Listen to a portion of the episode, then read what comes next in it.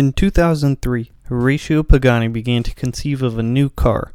He set out to make maximum expression of technology in the automotive world when designing this entirely brand new car. With that in mind, let's look into how Horacio Pagani created one of the most beautiful and coveted cars on the planet the Pagani Huayra.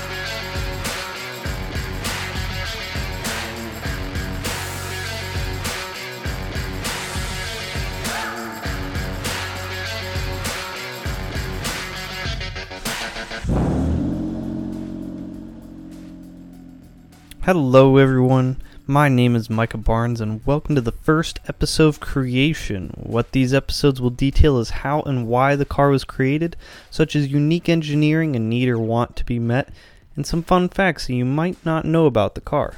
Today, we're going to be talking about a very special car, especially one to me, and that's the Pagani Huayra. In 2003, creation of the Huayra began. During the creation, eight scale models were created, as well as two one to one models, with each model being different than the other in their attempts to create the perfect car. That's a lot of work to create, you know, two one to one models, and each and every single model be completely different from the last one. Pagani kept the quad exhaust as a way to easily identify the car. The car was now made of carbo titanium an even more stronger and lightweight material than carbon fiber. This car is once again powered by the Mercedes Benz V12 and with twin turbos, making a whopping 730 horsepower with a top speed of 238 miles per hour. This engine is only made specifically for Pagani, as well as Pirelli also making specific tires called P Zeros. In 2011, the Pagani Huayra debuted, once again at the Geneva Auto Motor Show.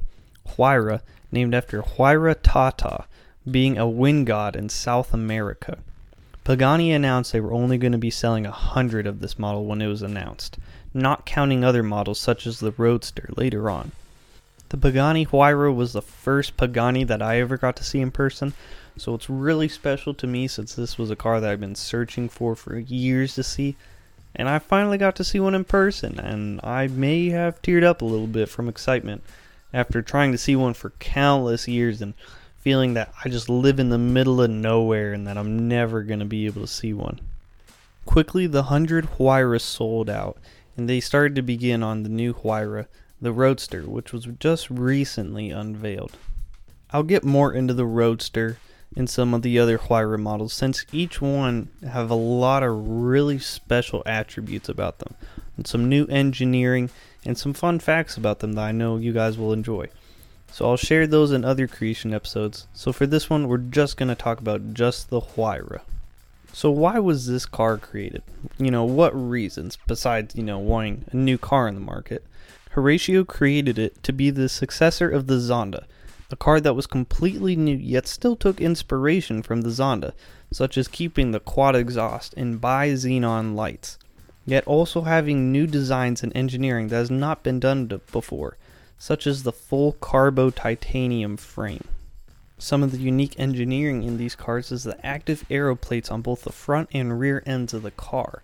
These aero wings are used to keep downforce on the car around tight turns and heavy braking something that's nearly unique to only this car in such a way. The carbo titanium frame was also a first. While the gull wings weren't a first, there are very few cars with that style of doors. So, some fun facts about the Huayra. There are a lot of unique things that go into making these cars and neat facts that you may not know about. The mirrors of the Huayra are shaped to be like a woman's eye looking back at you while you drive. The key is a small model of your own car. The Huayra badge is cut from aluminum. And so once you buy the Huayra, you also receive the whole block of aluminum that was cut out from. Pagani's horizontal oval design is all throughout the interior of the Huayra, such as the dash. it's also on the outside in some areas. Each of the travel bags that you receive in the Huayra is signed by Horatio Pagani himself, as well as his signature in other places. To make one wheel of the Huayra takes 11 days, just for one wheel. A lot of this car was also inspired by aviation, and it shows in the flips and switches you'd find more in planes than cars, and also has an engine hour timer.